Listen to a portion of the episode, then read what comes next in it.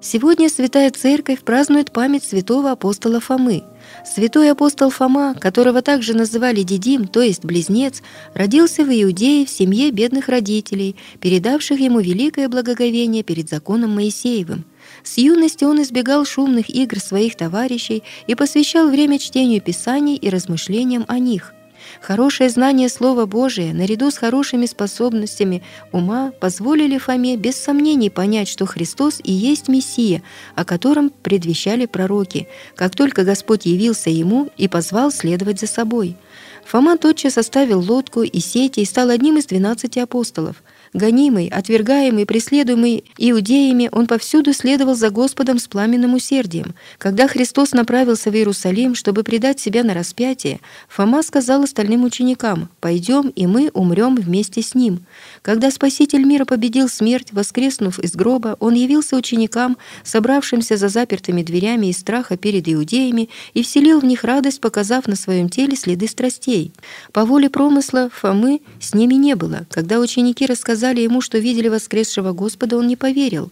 В великом терпении и кротости Господь вновь предстал перед учениками недели позже и призвал Фому удостовериться в том, что он воскрес телесно. Христос попросил апостола вложить пальцы в отверстие, оставленное на его руках гвоздями, и погрузить руку в его бок, пронзенный копьем. Так Господь исправил Фому в недостатке веры и научил нас, что и мы также призваны погрузить не телесно, но духовно руки в его раны, чтобы черпать благодать. Фома был вместе с апостолами в день Пятидесятницы, когда Святой Дух снизошел на них в образе языков пламени.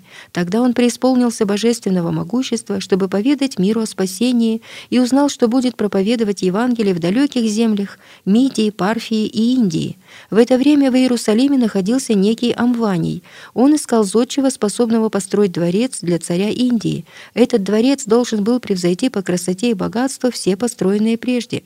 Узнав от Господа, что таков путь, уготованный ему для начала миссии, Фома явился к Амванию как раб-знаток строительного искусства. Они отправились в северо-западную Индию, и, представ перед царем Гундафаром, Фома обещал ему возвести великолепный дворец в выбранном им месте. Царю понравился нарисованный апостолом план, и он предоставил в распоряжение Фомы значительную сумму денег для строительства, а сам отправился на три года в отдаленные провинции. Как только Фома получил богатство, он поспешил раздать деньги бесчисленным нищим и голодным. Раздавая милостыню, святой апостол проповедовал его Евангелие и совершал чудеса. Его проповедь была столь успешной, что великое множество язычников обратилось к истинной вере.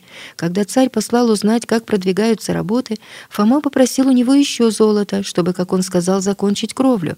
Счастливый царь поспешил отправить ему золото, не сомневаясь, что апостол распределит его на месте. Сколь же ужасным был его гнев, когда он узнал, что ошибся, и что святой Фома употребил его деньги на милостыню. Он заключил его в глубокую яму, готовя самые ужасные пытки.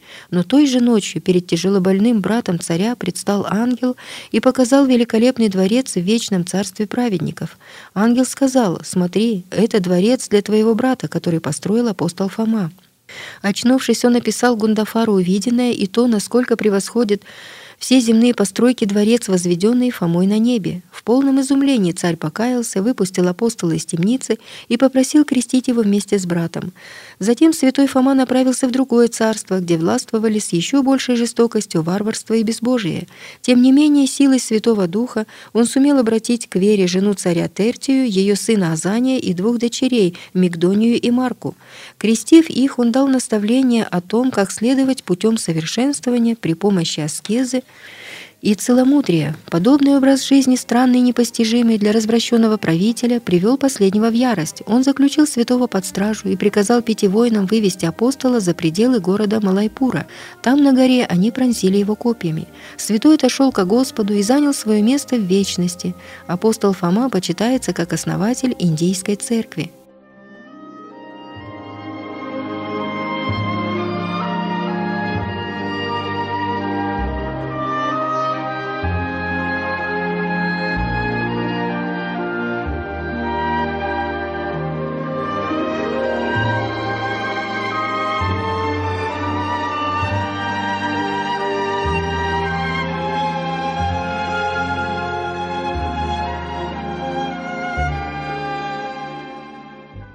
Также празднуется память святого преподобного мученика Макария Киосского. Святой Макарий родился во второй половине XVI века в городе Киосе в Малой Азии. Он происходил из христианской семьи и был назван Мануилом. С малых лет его отдали в обучение к мастеру-закройщику. Когда юноше исполнилось 18 лет, его отец добровольно отрекся от веры и силой принудил сына стать мусульманином. Сознавая тяжесть совершенного греха, Мануил тайно бежал на Афон. Там он принял постриг с именем Макарий и прожил 12 лет в аскезе и покаянии. В 1590 году, получив благословение духовного духовного отца, он возвратился в Пруссу, где некогда отрекся и появился на рынке в монашеском облачении. Христианин провозглашал истину и призывал всех столпившихся вокруг него отказаться от заблуждения – чтобы соединиться со Христом и избежать вечных мук. В скором времени преподобного Макария схватили, подвергли ужасным пыткам, затем побили камнями и обезглавили.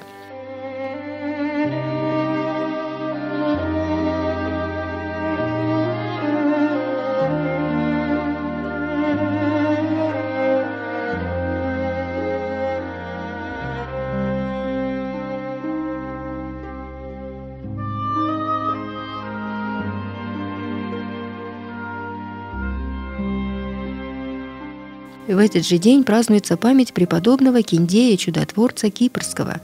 Время жизни этого святого неизвестно. Предание сообщает нам, что святой Киндей, достигнув 18 лет, удалился в пещеру в Иорданской пустыне, чтобы беседовать с Богом наедине. Известный подвижник Анания, живший неподалеку, однажды отправил к нему для исцеления бесноватого. Киндей исцелил его, и тот впоследствии стал священником. Поскольку враги веры беспокоили Киндея, он присоединился к группе монахов, которые в то время отправляли отправлялись на Кипр. Он поселился в келье, построенной над пропастью в окрестностях Пафоса, и мужественно противостоял бесовским искушениям. Однажды ангел перенес к нему другого аскета Иону, жившего в тех краях, чтобы они могли побеседовать на духовные темы. Преподобный Киндей исцелял молитвой больных, приводимых к нему, изгонял бесов и призывал дождь. Ему были посвящены две церкви, которые и ныне остаются главными местами паломничества на Кипре.